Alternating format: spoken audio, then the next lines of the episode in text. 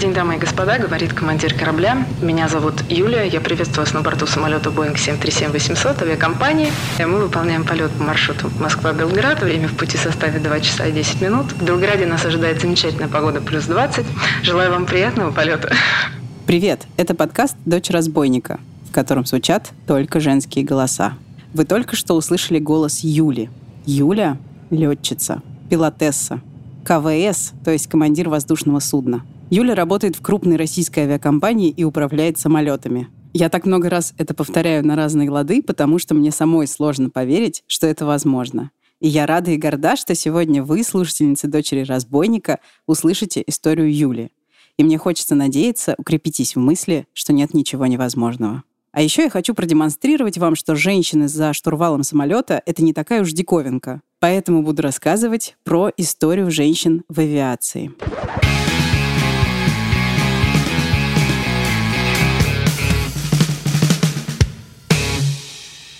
Меня зовут Настя Красильникова, и мы делаем этот подкаст в студии «Амурские волны». Я здесь, чтобы напомнить вам, что пришло время слушать женщин.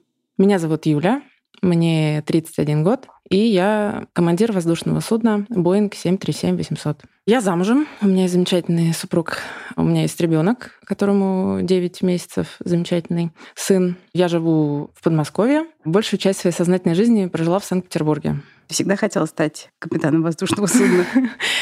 Начну, наверное, с того, что я из авиационной семьи. В данный момент, помимо моего супруга, который тоже командир, папа летает, до этого летал дедушка, до этого летал прадедушка. Даже бабушка немножко успела полетать. Когда мне было 13, я первый раз попала на аэродром, чтобы представлять, что это. Это огромное поле, выровненная земля, грунтовая полоса, несколько ангаров, ну и там несколько самолетов, летают курсанты, летают э, планера, прыгают парашюты, и вот такая вот очень активная жизнь в течение лета. Ну, вот я туда в 13 лет попала, с большими глазами, смотрю на этих смелых, отважных людей, которые всем этим занимаются, потом я прыгаю с парашютом, и, в общем, все лето было вот такое вот на... Ну, это было, наверное, в детстве одно из самых таких вот необыкновенных периодов.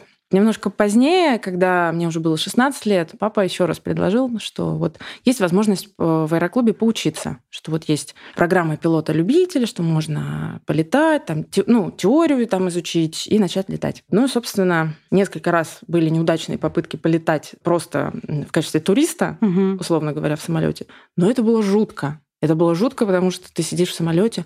Ну, чтобы понимать, это там небольшие лайнеры, которые угу. летают там в Москве. Не Боинги. Да, не Боинги, не Airbus, а это маленький, там, допустим, Як-18, четырехместный тренировочный самолет, где что-то происходит, что-то шумит, что-то в воздухе все, самолет как бы ходуном ходит, что происходит, непонятно. В общем, это было страшно. И я как-то себе с трудом представляла, что я буду учиться вот этому. Да ну, я вообще не понимаю, что вокруг меня происходит. Но папа проявил, так сказать, немножко настойчивость, но опять-таки так без насилия. И я в один прекрасный день сел за штурвал. То есть есть такая история, когда любой желающий может приехать в аэроклуб, сесть за штурвал маленького самолета, рядом будет сидеть инструктор. Инструктор все рассказывает, показывает, а у человека, который взялся за штурвал, возникает вот это вот ощущение, что я тут что-то делаю, угу. я тут штурвал двигаю, а самолет оказывается там влево, вправо, вверх, вниз летит. Это, конечно, необыкновенное ощущение, когда ты первый раз понимаешь, что а вот оно, вот, вот они мои руки, вот он штурвал, и я могу этим управлять. Ну и, собственно, вот в один день э, я поняла, что я вот как, как же я могла сомневаться, если вот оно. Ну, в общем, я начала обучение по этой программе, занятия, полеты, и, наверное, где-то уже через две недели после этого я уже четко понимала, что я буду дальше в этом направлении работать. Я хочу связать с этим свою жизнь.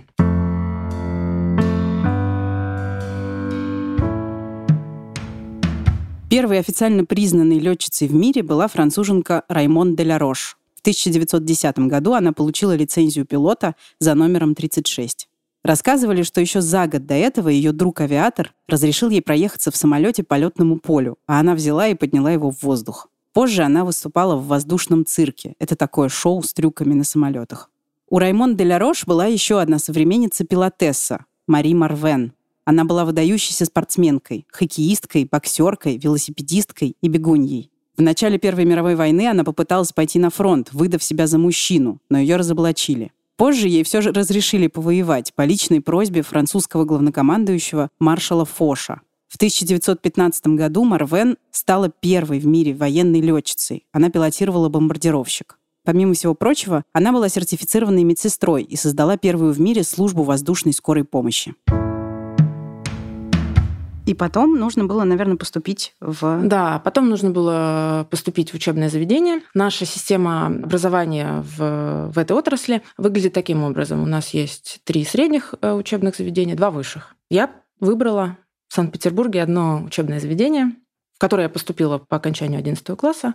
У меня сложилось такое впечатление, что вся эта система построена таким образом, чтобы девушки туда не попали. Потому что самое первое испытание, которое проходят будущие студенты авиационных вот этих специальностей летных, это врачебная летная экспертная комиссия. Ну, медкомиссия, да, где нужно пройти ряд специалистов и доказать, что ты здоров и годен полетам. И на этом этапе э, очень многих отсеяли. Причем, что любопытно, отсеивали, ну, и мальчиков, и девочек, понятно, но девочек отсеивали таким образом, что им предлагали выбрать смежную специальность. Ну, конкретно в нашем вузе это диспетчер управления воздушным движением. Им ставили какие-нибудь диагнозы, аритмия, там, я не знаю что, искривление перегородки носовой. То есть то, что на самом деле такого, может быть, значения большого и может быть, и не было этих диагнозов. Но, в общем, их отфильтровывали на соседнюю специальность, и когда они поступали на соседнюю специальность, э, ну, собственно, начинали учиться, им постепенно в процессе учебы эти диагнозы снимали. Я не ручаюсь за достоверность, но вот в тот момент вот было такое вот впечатление, что это выглядит примерно так, угу. что э, желающие были, но в итоге нас поступило всего двое. Полетной специальности на летчиков нас училось 80. Угу. То есть было 78 парней и две девушки. Ну да, примерно так. Когда я училась на журфаке МГУ, довольно так называемая женская профессия, у нас были преподаватели мужчины, которые говорили, а сейчас я объясняю, как для круглых девочек. А, и вообще было очень много, ну, прям с кафедры в большой потоковой аудитории говорили что-нибудь вроде, ну, вам-то зачем образование? Вам надо борщи варить и замуж выходить. И это было таким общим местом. Тогда это не казалось даже чем-то диким. Вот тебе доводилось что-то такое слышать от преподавателей? Ой, мне доводилось это слышать и не только от преподавателей. Все на самом деле началось еще вот на той самой медкомиссии потому что каждый специалист, э, каждый врач э, считал своим долгом сказать мне. Это была все время одна и та же фраза. А как же дети? Для меня это было таким а что имеется в виду? Вот что, как же дети? Что? Вот просто. Это гипотетическое. А как же дети? При этом мне 17 лет. Вы о чем? Как бы, какие дети? Я сейчас э, думаю о профессии, ну, высшее образование, там, карьера, там. Какие дети? Все ну, начинали объяснять, что ну вот, ты же улетишь, а как же дети? И тогда это была для меня какая-то непонятная история. Это был такой повисший в воздухе вопрос. И э, что любопытно, он повторялся постоянно. То есть я училась в институте, мне его задавали. Я начала работать, мне его задавали. Мне его как бы до недавнего времени задавали. Может быть, ты помнишь какие-нибудь случаи, помимо вопроса, а как же дети, когда тебя заставляли сомневаться в том, что выбранный путь тебе из-за того, что ты женщина, действительно нужен? Ой, в институте это было просто сплошь и рядом. Это исходило не только от преподавателей, да, которые там были случаи, когда просто преподаватель просил а, там, выйдите, пожалуйста, девочки, я сейчас буду материться, я сейчас буду рассказывать там, анекдоты, э, там, пошлые, я не знаю какие, вам типа не для женских ушей. То есть, ну, казалось бы, да, институт, какие анекдоты, вы о чем? Также это исходило от однокурсников, то есть были конкретно люди, которые вот приходили и говорили, тебе зачем? Ты пришла сюда мужа найти, замуж выйти. То, что больше всего вот мне врезалось в память, это фраза, что ты занимаешь чужое место. То есть неважно, что там я прошла медкомиссию, неважно, что я сдала экзамены, что я поступила, да, что значит по каким-то объективным параметрам я гожусь для учебы. Чье-то субъективное мнение звучало вот так, что ты занимаешь чужое место, тебе же все равно, ты же выйдешь замуж и работать не будешь, а какой-то парень остался за бортом. А как тебе удавалось верить в то, что ты сделала правильный выбор, несмотря на то, что этого было так много? Наверное, именно то, что я уже летала. Я начала летать еще в школе, и, соответственно, все годы учебы в институте, не считая именно самой летной практики, которая была в институтской, я продолжала летать. То есть, когда эти люди мне говорили, что я занимаю чужое место, у меня четко было представление: вот я и вот самолет. У меня к этому моменту уже было свидетельство пилота-любителя.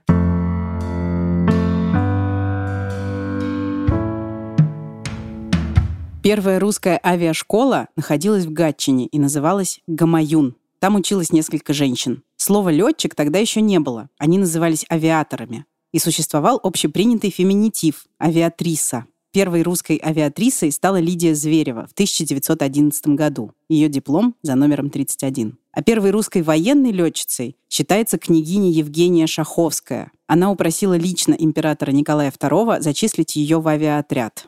Евгения совершила первый разведывательный вылет, но ни одного боевого. Про нее, авиатрису, княгиню и патриотку, писали в газетах, и другие летчики, видимо, считали, что ее к ним прислали для пиара. Ходили слухи о ее романах с несколькими офицерами. В 1915 году ее обвинили в шпионаже в пользу Германии и приговорили к расстрелу. Николай II заменил казнь пожизненным заключением. После революции Шаховская служила в ЧК. Когда тебя приняли на работу, на первую, у тебя было ощущение, что люди, которые это решение принимали, сделали над собой какое-то усилие в связи с тем, что ты девушка? Они наверняка сделали над собой какое-то усилие, потому что в этой авиакомпании я была первая. Первая девушка летчица. И у генерального директора этой авиакомпании, это всем известно было в этих кругах, было четкое мнение, что женщин-летчиц не будет при учете, что она сама женщина.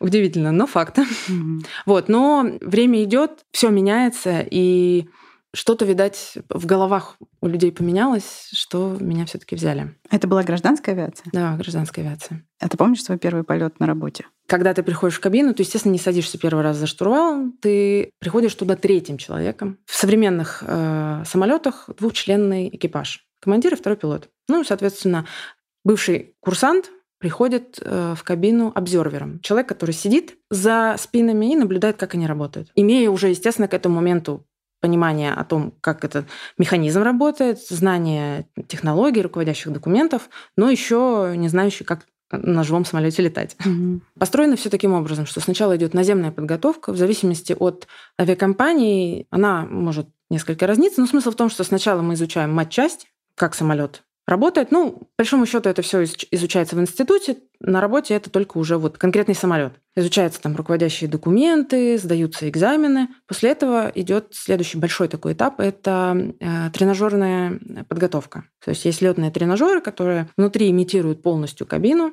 Ну, то есть это такая избушка, такая кабина на четырех, грубо говоря, ногах. И, ну, и она во все стороны вращается, внутри в, вместо окон экраны, то есть вот полная визуализация, как бы оно было. Вот, и тренируются сначала вот на таком самолете, отрабатывают нормальные процедуры, потом аварийные процедуры. И в случае удачного завершения этого этапа уже начинается летная тренировка на самолете. Начинается она с нескольких полетов вот так вот обзорвером, наблюдателем. Потом человек присаживается за штурвал в качестве второго пилота-стажера. При этом рядом с ним будет сидеть командир-инструктор, и на третьем сиденье будет сидеть тоже, ну, не совсем наблюдатель, это будет страхующий летчик, safety pilot, который будет следить, ну, в силу того, что один человек неопытный, угу. другой инструктор, за ними нужно еще посмотреть. Ну и вот э, в таком ключе несколько месяцев, в зависимости, конечно, от интенсивности полетов, несколько месяцев продолжается учеба. Потом по завершении, в случае удачного прохождения летной тренировки, в случае удачного прохождения э, квалификационной комиссии, только потом тебя допустят к полетам в качестве второго пилота, и человек получит э, допуск к управлению.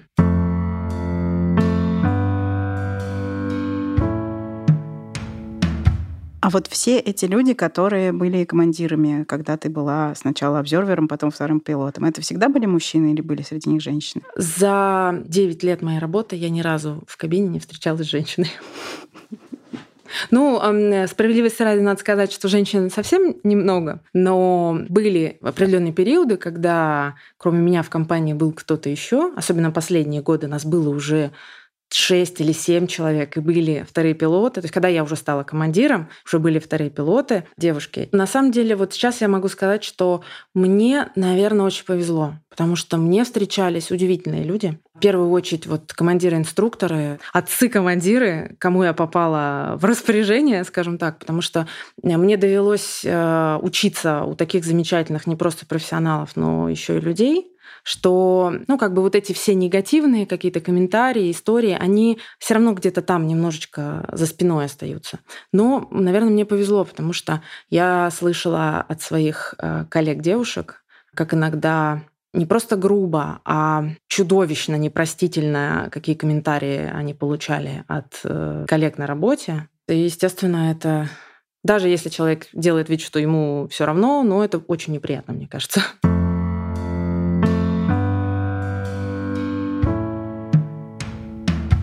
Как так получилось, что ты стала командиром? Мне хочется верить, что это благодаря моему труду.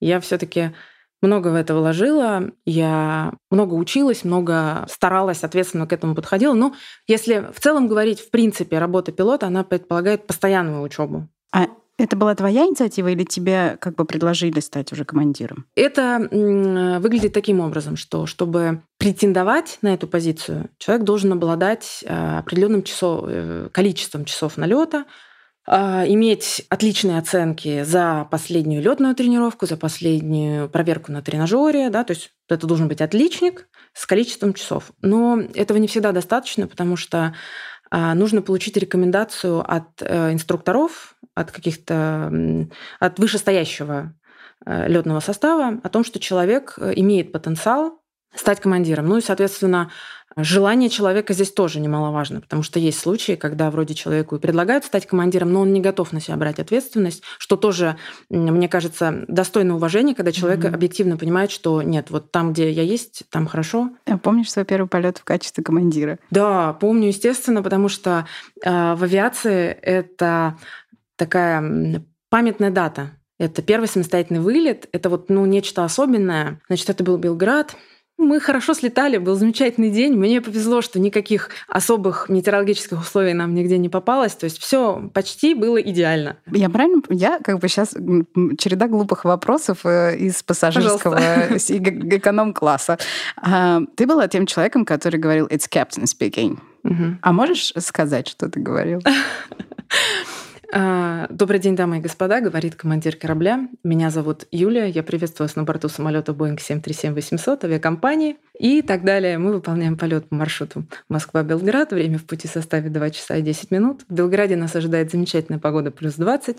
Желаю вам приятного полета.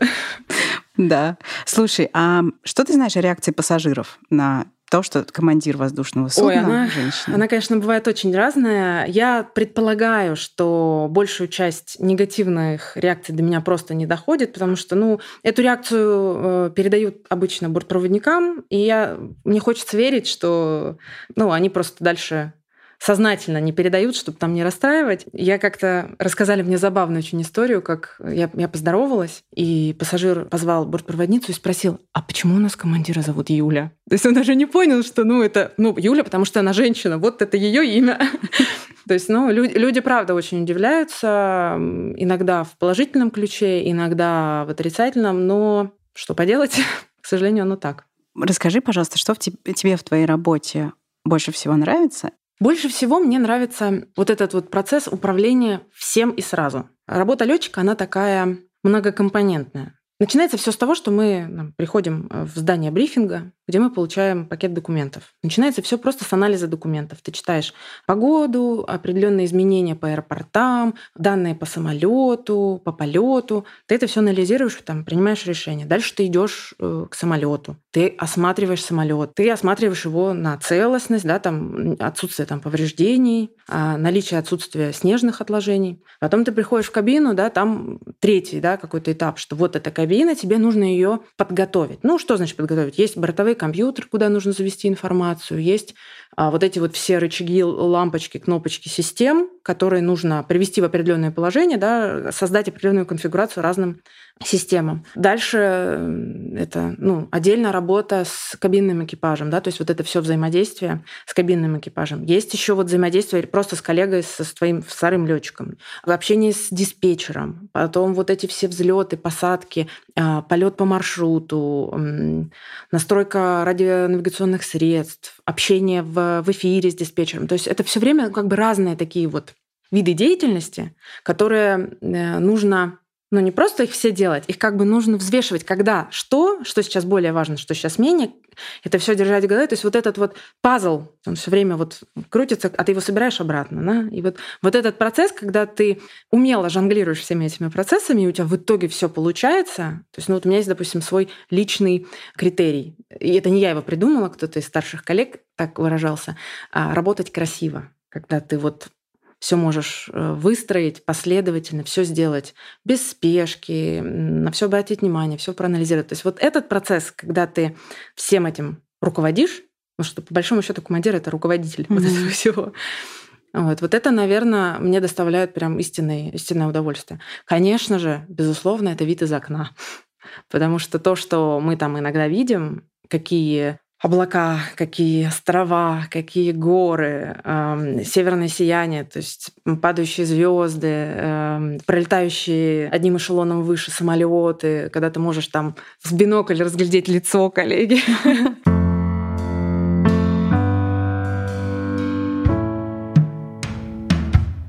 Наверное, самая знаменитая летчица за всю историю мировой авиации – американка Амелия Эрхарт. Она была первой женщиной, перелетевшей Атлантический океан, Северную Америку, а также половину Тихого океана, с Гавайев в Калифорнию. В 30-е она была мировой звездой, настоящей селебрити. Ее непрестанно фотографировали, брали у нее интервью, писали и о ее достижениях, и о личной жизни. В 1937 году она задумала облететь на самолете вокруг света. С ней был штурман Фред Нунан. Амелия была близка к цели, преодолела три четверти маршрута. Оставалось всего три перелета. С Новой Гвинеи на островок Хауленд в Тихом океане, оттуда на Гавайи, а оттуда в Калифорнию, откуда они стартовали. Хауленд — это островок размерами 2 километра на 500 метров. Специально для полета Эрхард и Нунана на нем чуть ли не по личному распоряжению президента Рузвельта построили маяк и взлетно-посадочную полосу. Но Эрхард и Нунану не довелось ею воспользоваться. Похоже, они не смогли в ночи найти островок, и у них кончилось топливо. Их официально признали погибшими в 1939 году. Сколько вот полетов в неделю надо делать? До того, как я ушла в декрет, я работала в графике 6-1. То есть 6 дней работаю, один день отдыхаю.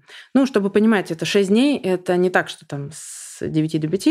Сегодня я лечу утром, завтра я лечу ночью, потом я лечу в командировку. То есть это все время смена графика, смена ритма. И вот это, наверное, это не, даже, не то, что самое плохое, это, наверное, самое сложное. Потому что когда у тебя нет времени восстановиться после работы, когда ты свободное время только и делаешь, что стираешь белые рубашки, а потом их гладишь, потому что на завтра тебе снова идти угу. в полет, ты не успеваешь там не отдохнуть, ни э, время, не знаю, с семьей провести. Вот, вот это, наверное, самое сложное. А тебе бывало когда-нибудь страшно на работе? Кстати, это один из самых а, часто задаваемых вопросов. а, да, бывало. Не могу сказать, что это происходит каждый день. Я, наверное, могу сказать, что такой раз был только один. И связано это было с, с погодой мы попали в, эм, ну, в грозу, в эпицентр грозы. Угу. Это было с не очень объективным метеорадаром, который нас привел туда, куда попадать не надо было. Ну, было не по себе. Но это, опять-таки, это скорее исключение.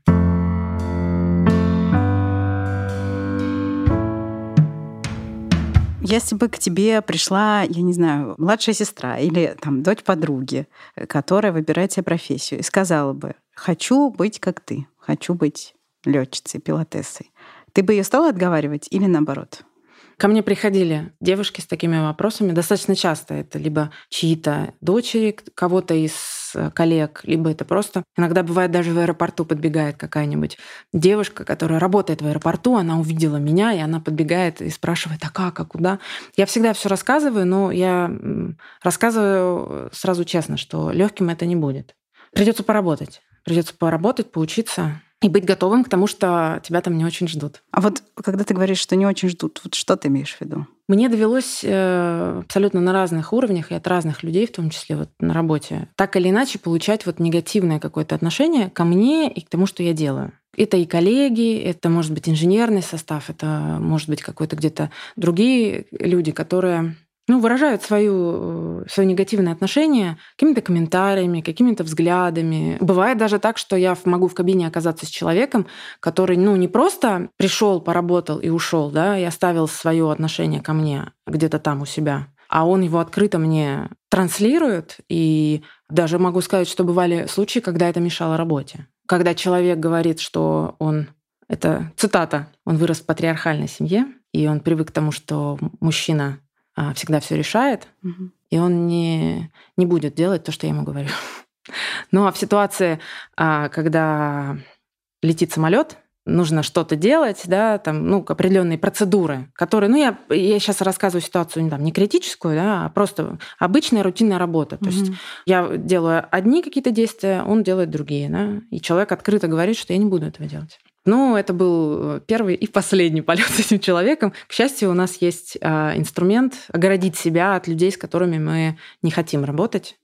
А вот себе сказала. Все эти комментарии, взгляды и какие-то слова, они связаны именно с тем, что ты женщина, или это какое-то, не знаю, там, личная, какая-то личная настороженность, связанная с какими-то твоими качествами? Или все таки это про пол? Мне кажется, что про пол, потому что ну, я все-таки склонна считать себя специалистом в области, где я работаю. И мне кажется, что когда люди со мной по рабочим моментам взаимодействуют, они очень скоро понимают, что мои личные качества делают мне только положительную службу. Мне кажется, что вот часть этих людей, которые негативно выражаются, они останавливаются просто на этапе, что я женщина. А что ты отвечаешь на это?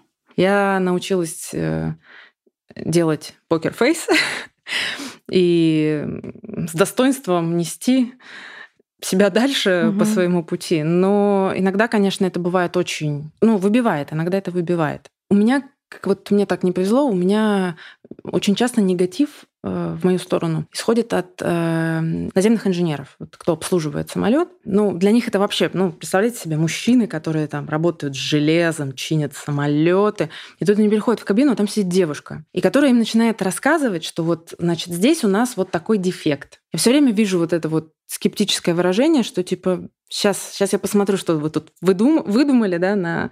Часто это бывает даже комментарии, что типа девушка, мы сейчас типа, посмотрим, у вас тут все в порядке. Ну, то есть как это оно все время вот так вот. Оно, человек закатывает глаза и говорит, девушка, Думаешь, ну, в этой ситуации, ну что, что я могу сказать?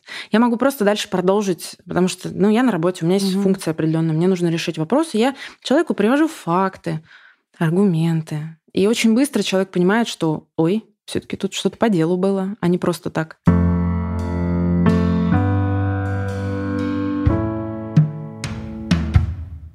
Ты знаешь еще других командиров воздушного судна девушек? Да.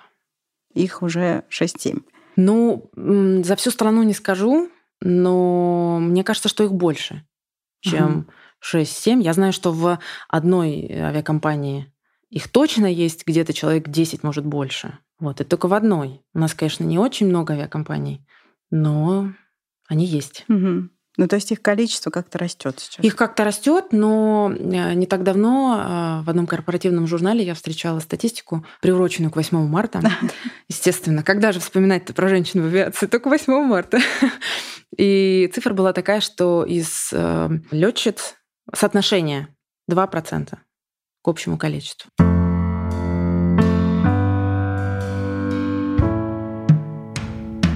1938 году самолет Ант-37 с полностью женским экипажем совершил беспосадочный перелет из Москвы в Хабаровский край. Это почти 6,5 тысяч километров. Полет длился 26 часов. Командир – Валентина Гризодубова. Второй пилот – Полина Осипенко. Штурман – Марина Роскова. Они стали первыми женщинами, героями Советского Союза. В составе советских военно-воздушных сил во время Великой Отечественной войны воевал 588-й ночной легкобомбардировочный полк, полностью женский. Командовала им подполковник Евдокия Бершанская. Они летали на самолетах У-2, которые вообще-то считались безнадежно устаревшими и сугубо учебными, но оказались чрезвычайно эффективными ночными бомбардировщиками. Они летали невысоко и тихо, так что могли подкрасться незаметно. За заслуги в освобождении Новороссийска и Тамани полку присвоили звание 46-го гвардейского. Полк воевал в Белоруссии, в Восточной Пруссии и в Польше. Говорят, что нацисты прозвали полк «ночными ведьмами». Это, скорее всего, легенда, но красивая. 23 летчицы полка стали героями Советского Союза, и одна из них, Евгения Жигуленко, впоследствии сняла про свой полк фильм «В небе ночные ведьмы». У тебя есть любимый самолет? Ну, как любой, наверное, летчик скажет, что любимый самолет это тот, на котором ты летаешь сам. Вот. В принципе, да, Но если оторваться от мысли про мой Boeing 737, я могу сказать, что мне очень нравится самолет B200, который э, у нас работает в МЧС, тушит пожары. Мгм. Мне довелось как-то побывать внутри в кабине. Они прилетали туда, где я проходила летную практику, и я видела его вблизи, и мне просто кажется, что это невероятное чудо. Этот огромный, я не знаю, что кит закачивают в воду, пока скользит по водной поверхности. Улетает, и потом где-то там ее сбрасывает. Ну, Мне кажется, это удивительно.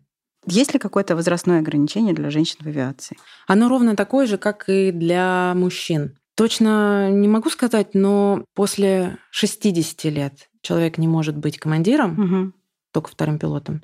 И, по-моему, 65 это край. Это уже пенсия. Да, это уже пенсия, но э, хочу сказать, что в таком графике, в таком интенсивном ритме, скажем так, поколение нынешних 65-летних летчиков, они не летали столько, сколько летают сейчас. Мгм. Поэтому в наших кругах ходят такие разговоры, что наше поколение летчиков до 65 не долетает. Известно ли что-то про разницу в зарплатах? Или ничего не Нет, известно? известно точно, что разницы нет. М, То есть Потому что э, система оплаты труда очень прозрачная. Человек получает столько, сколько он налетал. и условно стоимость часа, она фиксирована. Да, стоимость часа фиксирована, есть там какие-то надбавки за вредность, за ночь, за командировки и прочие всякие истории, но разницы нет. То есть в этом смысле все. Да, причем почти с 99% вероятностью могу сказать, что так во всем мире. А любимое направление есть у тебя?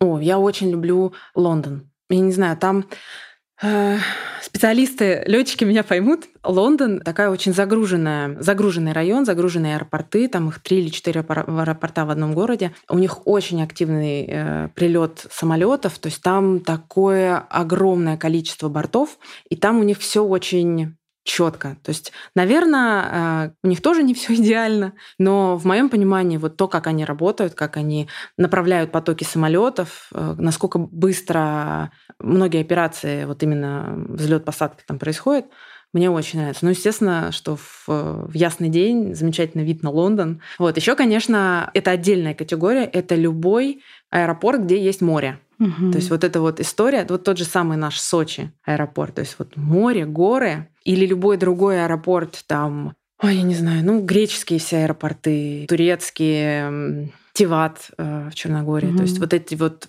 вот эта вся природная красота, которую ты можешь сверху видеть. И, конечно, это, как правило, сопряжено еще с некоторыми сложностями, потому что где горы, где море, там будет определенные метеорологические явления чаще формироваться, и ветра, и особое ветровое, а, ветровой режим, и особый режим образования кучево-дождевой облачности. То есть один раз тебе повезет э, безветренно, ясно и сухо, а другой раз можно попасть э, в такую грозу, с которой ну, придется посражаться. Ты больше любишь взлет или посадку? Считается, что посадка более такой ответственный э, этап, чем взлет. Вот если провести аналогию с, э, допустим, с театральной постановкой, посадка — это вот кульминация определенная. То есть вот, наверное, да, больше посадка. А э, что, кстати, думают пилоты об аплодисментах после полета? Ну, во-первых, они их не слышат. Они их не слышат. Ну, э, бортпроводники иногда рассказывают, что ой, вам так аплодировали, вам так аплодировали. Ну, ну хорошо. Если людям хочется хлопать, если это их способ выразить эмоции о том, что они безопасно сели, ну, это хорошо. Вот если можно, я добавлю про бортпроводников, потому что э, у нас как-то в обществе есть такое представление, что бортпроводник это как официант Мгм. в небе. И это мало того, что неправда, это очень обидная характеристика твоей работы. Да, они оказывают определенные услуги. Питание, там, продают э, какие-то товары, но это исключительно потому, что есть на это возможность, время, да, это лучше продается, скажем так. Мгм. Но по большому счету в самолете бортпроводник это человек, который в случае чего будет эм, маску кислородную вам одевать, если вы сознание потеряли, роды принимать, если роды начались, и заканчивая тем, что человек, который будет вас из самолета вытаскивать, если, не дай бог, что-то случилось. Поэтому ну, не нужно к ним так относиться. К сожалению, в нашей отрасли вот именно от руководства многих авиакомпаний исходят некоторые неуважение к этой категории работников. То есть их легко увольняют, потому что их считают, сегодня вы уволитесь, мы там найдем нового. Но на самом деле они делают очень важную работу, А вот которая э, остается за кадром. помнишь все эти скандалы, связанные с тем, что проводников увольняют за размер одежды? Да, да, да, да. Вот это вообще что, как? Ой, это, к сожалению, вот влияние вот этой вот идеи, что бортпроводник — это официант, и еще там есть определенная сексистская направленность, потому что на женщин это распространяется больше. Потому что если посмотреть требования к тому, как должна выглядеть женщина, бортпроводник, ну и, собственно, женщина-пилот в числе, угу.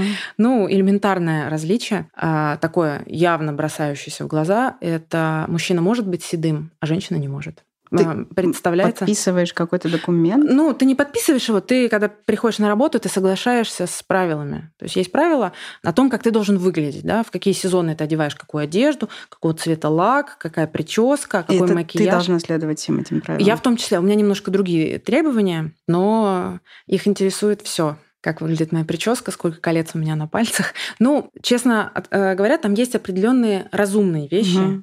То есть, э, к примеру, в некоторых э, компаниях запрещено носить косы. И в этом есть определенный резон, потому что, ну, мало того, что коса в случае чего-то может где-то зацепиться, в случае использования там, определенного аварийно-спасательного оборудования, ну, если не вдаваться в подробности, в общем, коса это пожароопасная история.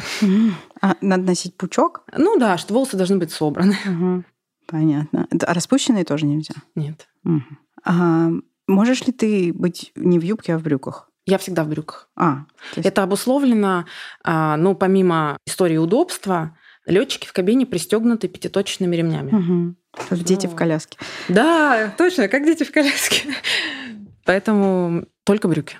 А ты вообще как-то оцениваешь, когда ты в качестве пассажира работу коллег, которые управляют самолетом? Это невозможно. Кстати, очень тоже распространенное заблуждение. Пассажиры оценивают работу пилотов по посадке. Mm. Есть такое мнение, что посадка должна быть мягкой. Посадка не должна быть мягкой. Мягкость посадки это не критерий безопасности ее. Есть разные абсолютно условия, ну, в первую очередь атмосферные ну и, соответственно, условия аэродрома, которые предполагают, что в этом данном случае посадка должна быть ощутимой. И тебе не страшно в турбулентность?